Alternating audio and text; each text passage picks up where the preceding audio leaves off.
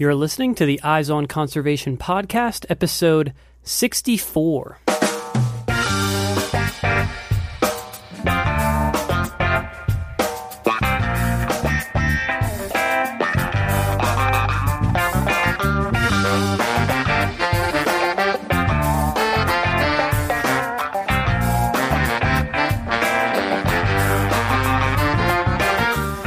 Welcome to the Eyes on Conservation podcast, where we bring you engaging conversations about wildlife conservation from all across the globe. I'm your host, Matt Podolsky. Today in the show, we have a very special interview to share with the captain of the Sea Shepherd Conservation Society's Operation Milagro, Oona Isabelle Layolle. This interview is particularly special for a few reasons. First of all, it was recorded in person on board the RV Martin Sheen, one of two boats operated by Sea Shepherd that have been patrolling the waters of the northern Gulf of California since this past fall in an attempt to stop illegal gillnet fishing and save the vaquita. This interview is also special because of the extreme urgency of this issue to save the vaquita. As you may have heard if you've been following this issue, three dead vaquitas have been recovered in the past month, all of which have been confirmed to have died from entanglement with gillnets. With a population that is likely at 50 or fewer individuals, finding three dead animals is a big deal, and it's likely that these aren't the only recent casualties of illegal gillnet fishing. Two of these three dead vaquitas were found floating out at sea by the Sea Shepherd crew, highlighting the importance of the work that they are doing in the northern Gulf. The Sea Shepherd Conservation Society was founded in the late 1970s by Paul Watson and has become infamous for its often aggressive tactics towards addressing marine conservation issues. The group's current mission to save the vaquita, dubbed Operation Milagro, which means miracle in Spanish, is something of a break from that aggressive approach in that they have established a cooperative relationship with the Mexican Navy. Operation Milagro has operated two boats within the Vaquita Refuge since this past fall, and the primary mission throughout that time has been to assist the Navy in enforcing Mexico's ban on the use of gillnets throughout the area. Their presence in the Gulf has been extremely important to vaquita conservation efforts, and it is difficult to imagine what this situation would look like without their involvement over the past year. So we're extremely honored to have Captain Oona Layolle as a guest on today's show let's jump right into the interview. All right, I'm here with Oona Isabelle Layolle, who is the uh, the captain of Operation Milagro um, with the Sea Shepherd Conservation Society, and we are here on the RV Martin Sheen right now, which is really cool. This is the first podcast episode that we've done on a boat. That's very exciting. Um, so thanks, thanks for being here with us, Oona, or thanks for inviting us onto your boat, I should say. no, you're very welcome. So I'm curious to learn how how you got involved in um, Sea Shepherd.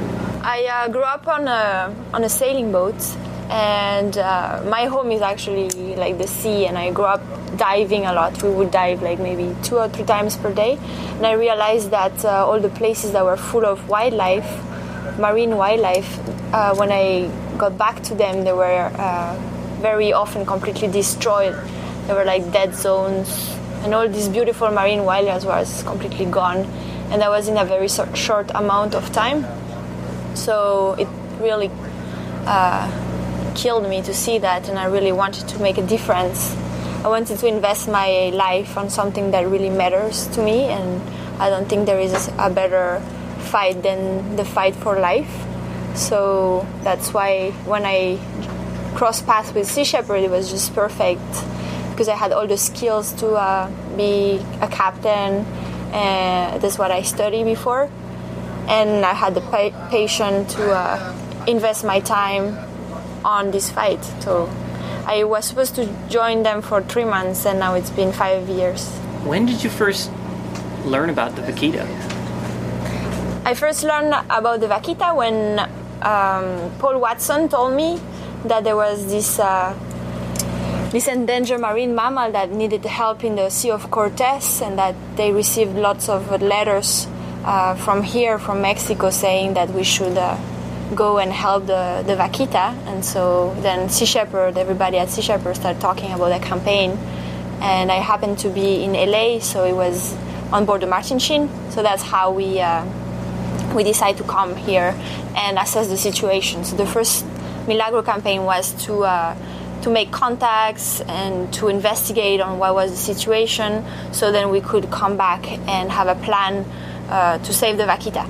I'm wondering what your first impression of, the, of, this area was. I mean, had you had you ever been to this this region before?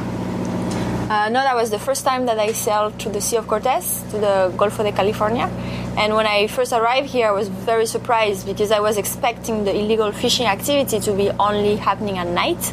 And it was actually very shocking. It was full, full, full of illegal fishermen all over the Vaquita refuge, day and night, never stopping fishing. And so I was really thinking that the Vaquita didn't stand a chance at that point.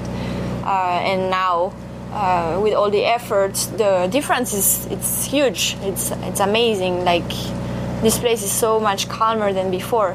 The problem is that there is so few vaquita left that we really need to stop all completely any illegal fishing activity, and that's been hard. There is still illegal fishing activity happening at night.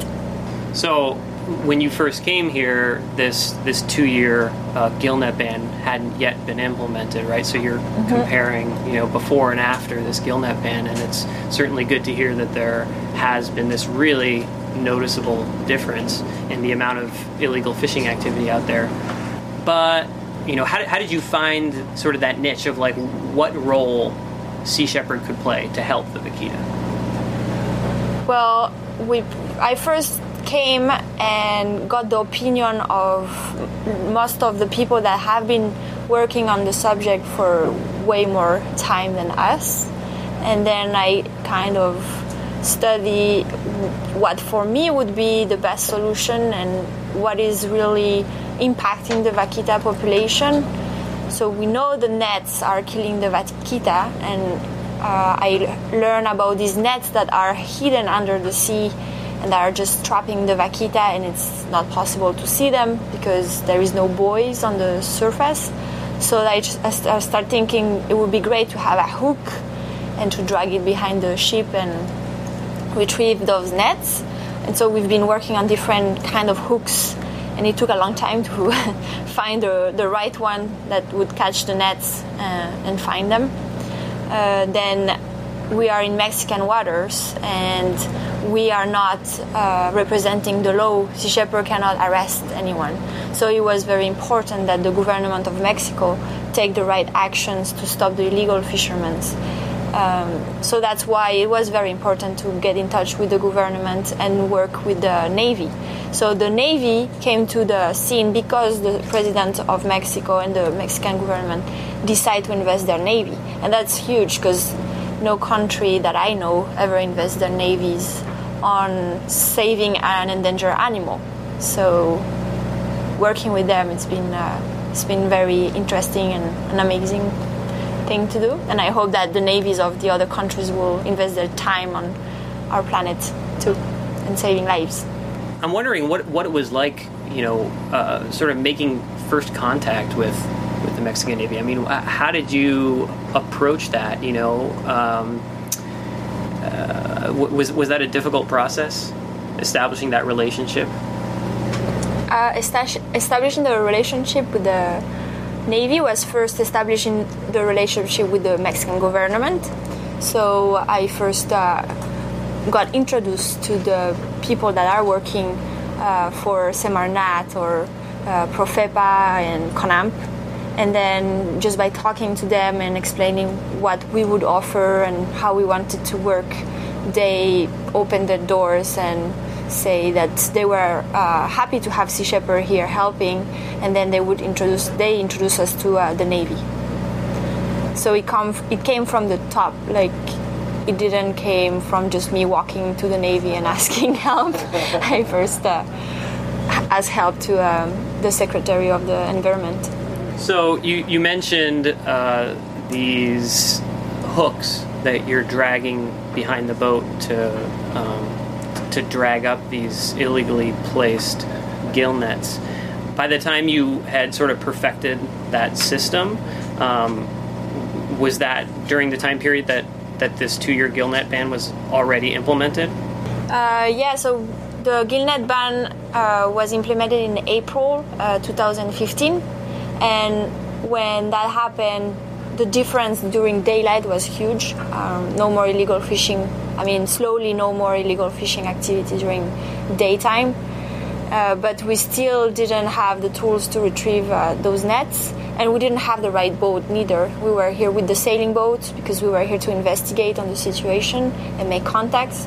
And then on Operation Milagro 2, we came back on December 2015, and that's when we started uh, looking for nets.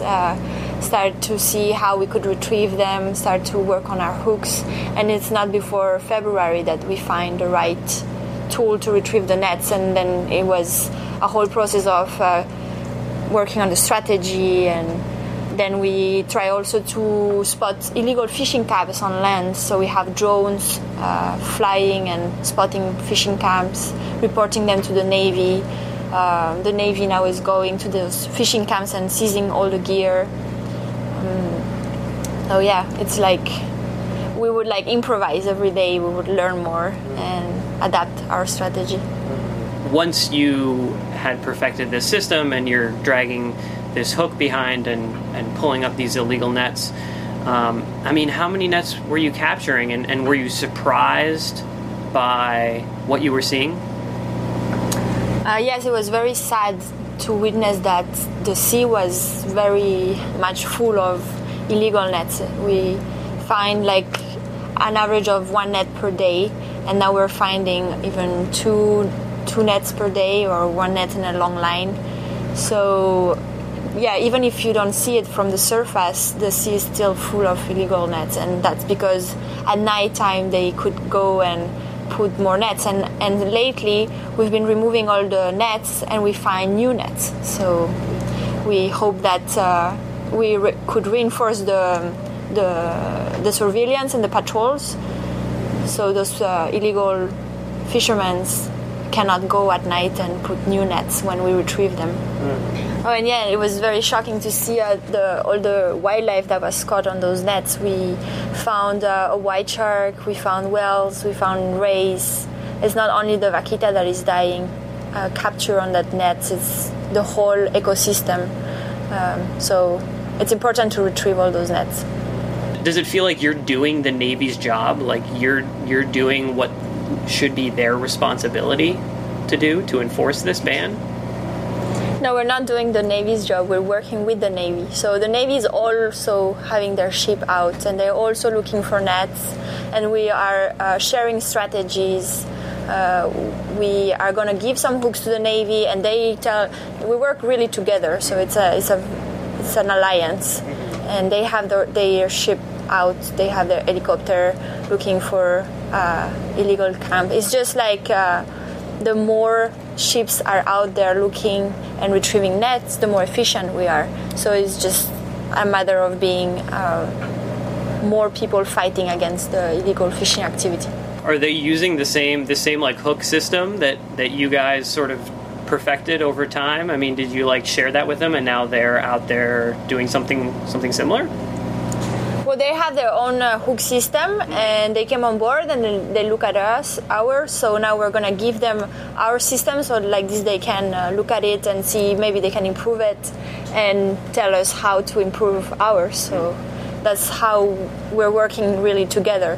We're learning from each other, and the Navy, of course, is the Navy, so they they have a strategy. They're really good, but we help as much as we can the last month has been has been pretty crazy for you guys. Um, I mean, maybe you can just sort of tell us what's happened over the past month. Yeah, the past month has been really, really sad because we found uh, three dead vaquitas.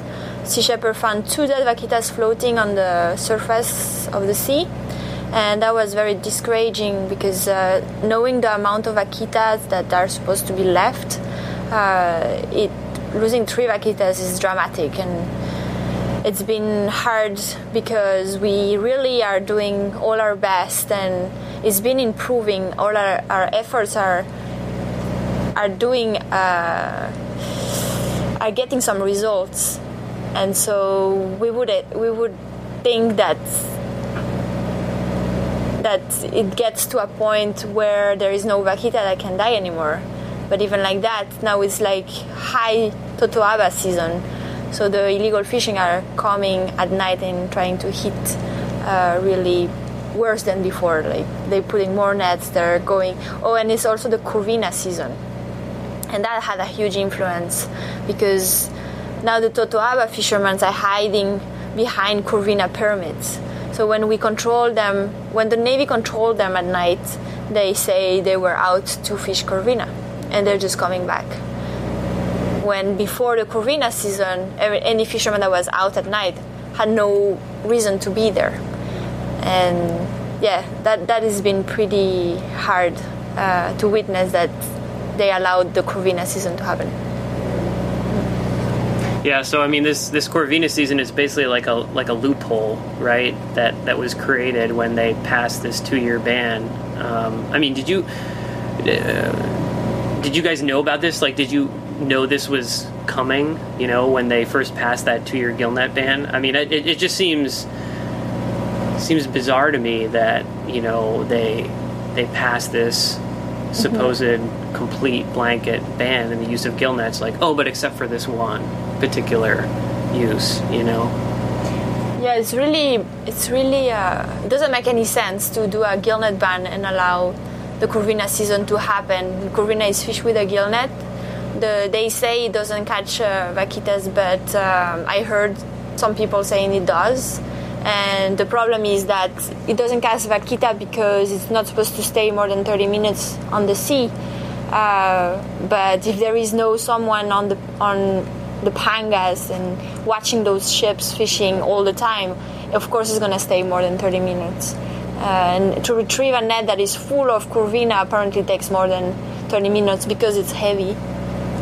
So, and they're fishing the corvina in a very fragile place that is like the uh, the nucleo, the zona nucleo, which is where all the corvina and fish go to reproduce, and that's where the totoaba is too. So it's really easy to put that. To, like if I was an illegal fisherman, I would probably use also a corvina uh, permit to go out there and hide my uh, totoaba net behind a corvina net. So yeah, it's it's not a it's not a very um, clever thing that happened.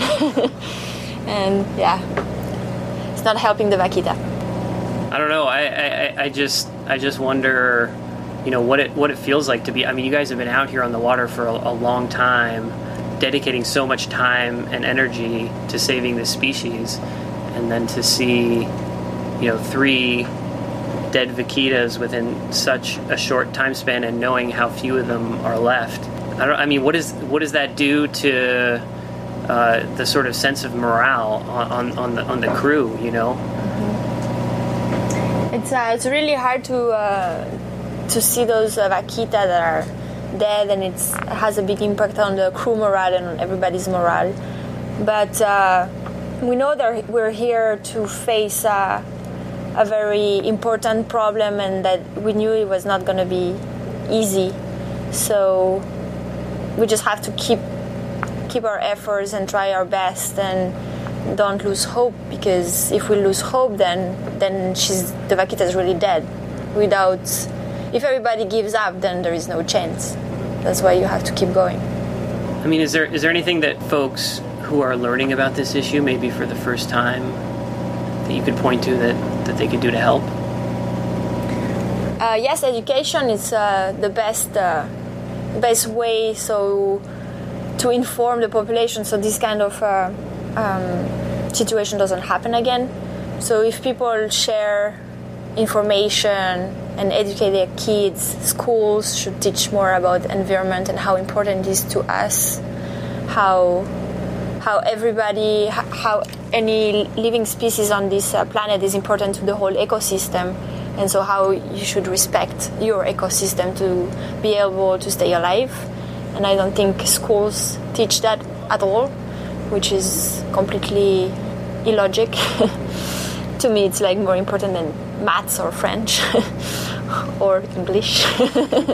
yeah, and also denunciating the people that live around this place and see illegal uh, fishing activity happen. They should call the Navy and tell uh, what's going on or call. We, they can call Sea Shepherd also. We will pass it on to the Navy.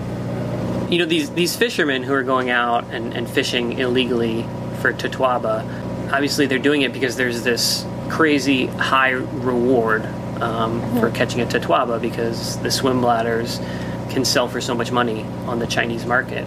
Do you guys see these fishermen like as the bad guys, or is it like the system that has sort of created this situation where there is this bizarre demand for this swim bladder of this fish? It's, it's been very sad to witness that uh, the poor people here are willing to risk their life and go at sea during the night during weather, bad weather conditions. They die trying to catch uh, the totoaba uh, so they can have money to feed their families. But actually, this money doesn't reach the, these people that are risking their life and everything, doing an action that is actually uh, killing their future generation.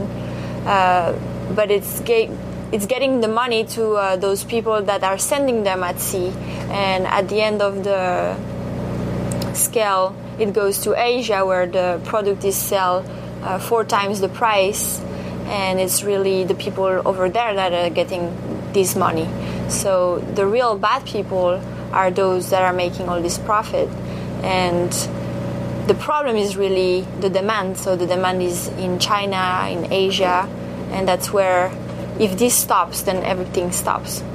So it's really important that the Asian government uh, enforce their laws and enforce their their police and to stop this, to stop the, the whole traffic. You know, the Mexican government steps in, imposes this mm-hmm. two year ban on the use of gill nets. It's not a blanket ban on fishing, it's just a blanket ban on a, a certain type of fishing. But the, the sort of perspective that I think a lot of local people here have, which I think all of us have heard, is that the government banned fishing.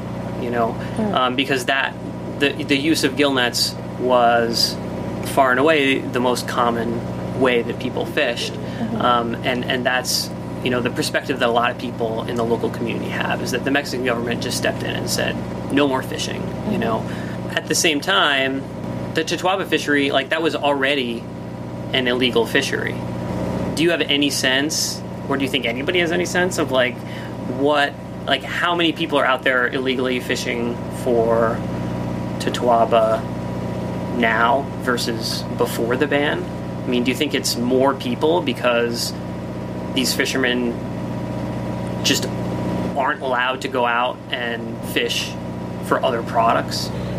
It's very hard to say because being an illegal activity of course, there is no studies really, and there is no uh, numbers. So uh, it's like when you ask about the price of the totoaba, most the authorities always say that uh, they don't really they have an idea but don't really know because it varies. It's illegal. They don't have any studies on it.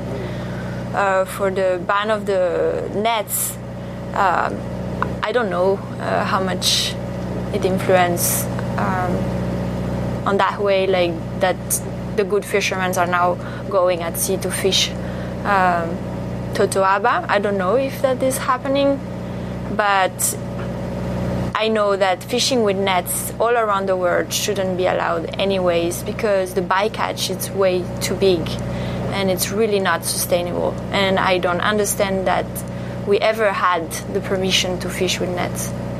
One of the things that is is really unique about the vaquita in my mind is that it is so elusive and it you know it, it's so difficult to see even when there were a lot of them and now there's so few of them right? As i'm sure you know i mean there are a lot of people in the local community that that refute its very existence and which is just seems so bizarre. These are the people that are living here in this community and they don't even believe it exists because they've never they've never seen one. So i mean i guess the, the, the question to you is uh, like what kind of connection do you feel with this species after working on this project? And h- how does that bond sort of form and develop given the fact that you so rarely catch a brief glimpse of the animal itself? Seeing and witnessing that all these people don't believe that there is vaquitas on the water, uh, it's kind of crazy because we spoke to marine scientists that have been studies for years and years that have the proof that the vaquita exists. There is pictures. So uh, the people that are saying that the vaquita doesn't exist is just because they want to keep going with their actions and they know that if they start believing on the vaquita, they will not be able to continue fishing since we're protecting the vaquita. But um, we already find, unfortunately, we found three dead vaquitas, so that's another proof that the vaquita is out there. Um, and yes, the, the, most of the people don't see what's at sea, and they don't have the opportunity to go sail, but it doesn't matter. It's not because you don't see things that they don't exist, and it's not because you don't see them that they're not important. So that's another matter of education. And when I came here and they told me about the vaquita, I really connect with any species that is under the sea because they all have their importance on the ecosystem. So it doesn't matter if it was the vaquita or the totoaba or a very ugly fish or a cute dolphin they all need to be saved. But I mean, you did. Uh, I mean, you did have one of the first sightings of a living vaquita mm-hmm. um, early on in this project. I mean, I believe it was the first. It was it, at least the first imagery that had been captured of the species at all since 2008. Mm-hmm. Um, I mean, that that must have had had an impact on you and, and, and sort of, you know, led to the development of this this connection that you maybe feel with the species. I mean, what was that like? The day we saw the the vaquita that was swimming alive around our ship, uh, it was really magical because we spent. Uh, two months uh, patrolling the, the place without seeing any, and the only thing we could see was illegal fishermen, illegal fishermen, and nets. And so I was thinking that I was starting to think like, yeah, like how can she survive? Like there is no space here for her to swim. There's only nets. And so seeing this vaquita, it was two days after the gillnet ban. So it was really a message of hope. It was really like her coming to us saying like, I mean, it's a bit corny what I'm gonna say, but it was really like she was coming and saying, please come back, don't leave me alone. I'm here, like I'm still alive. So it really was a lot of joy to see these animals swimming alive. Yeah. And it's been pretty sad to see that this time we only saw three deaths. What's next for you? Um, the Totoaba season up north it's gonna uh, stop, but the Totoaba keeps going south. So we are looking at uh, maybe helping protecting the Totoaba south. We don't know yet so I'm trying to see that, and I'm just keep going with other campaigns. Uh, sea Shepherd has always a lot of work to do on the on the oceans, and we never stop. So I'm just gonna keep working on other things, and I'll be back for the next season. Uh, so in October, we'll be back here for Milagro three. Well, thanks a lot for joining us for this special podcast episode on board the the RV Martin Sheen, we're hoping for something miraculous to happen, right? Like we need another moment, like what, what you experienced, you know, uh, two days after that gill ban uh, went into went into effect. Yeah. But I mean, thank you for everything that you do. I mean, the work that you guys have been doing here, uh, I don't I, I don't even want to think about like where the vaquita population would be like if you guys weren't out here like doing this really important work over the past few months. Mm-hmm. So thank you for that, and thank you for coming on the show. And uh, yeah, it's been a lot of fun. Well, thank you for having me, and uh, I hope uh, that uh, Operation Milagro has uh, the right name, and it's going to be a miracle, and we're going to save the save the vaquita. And yeah, we'll try doing our best. And thank you for like sharing all this information with the world. All right, that was our conversation with Captain Oona Isabelle Layolle from the Sea Shepherd Conservation Society. Oona and her crew have undergone a lot over the past few months with the recovery of two dead vaquitas, as well as lots of other wildlife found entangled in illegal gill nets. We truly appreciate her willingness to share her thoughts on this extremely difficult task that they have undertaken in the Gulf of California. The Vaquita would undeniably be in an even worse situation without the help of Oona and her extremely dedicated crew. As you may know, if you've been following our blog for our latest film project, Souls of the Vermilion Sea, we've been documenting Sea Shepherd's work in the Northern Gulf for the film, and we were honored to have the chance to board the RV Martin Sheen for a second time on our most recent trip to San Felipe, Mexico last week.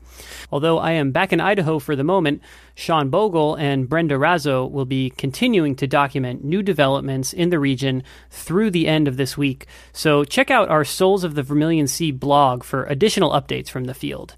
You can find that blog at vaquitafilm.com. You can also learn more about the Sea Shepherds Operation Milagro over on the show notes page for this episode, where we'll have links to learn more about the work of this important organization and check out some of the videos that they've put together documenting the process of retrieving these illegal gill nets. Those show notes can be found at wildlensinc.org slash EOC64. This episode was produced by myself, your host, Matt Podolsky, with assistance from our Souls of the Vermilion Sea crew, Sean Bogle and Brenda Razo. Our theme music is by The Humidors.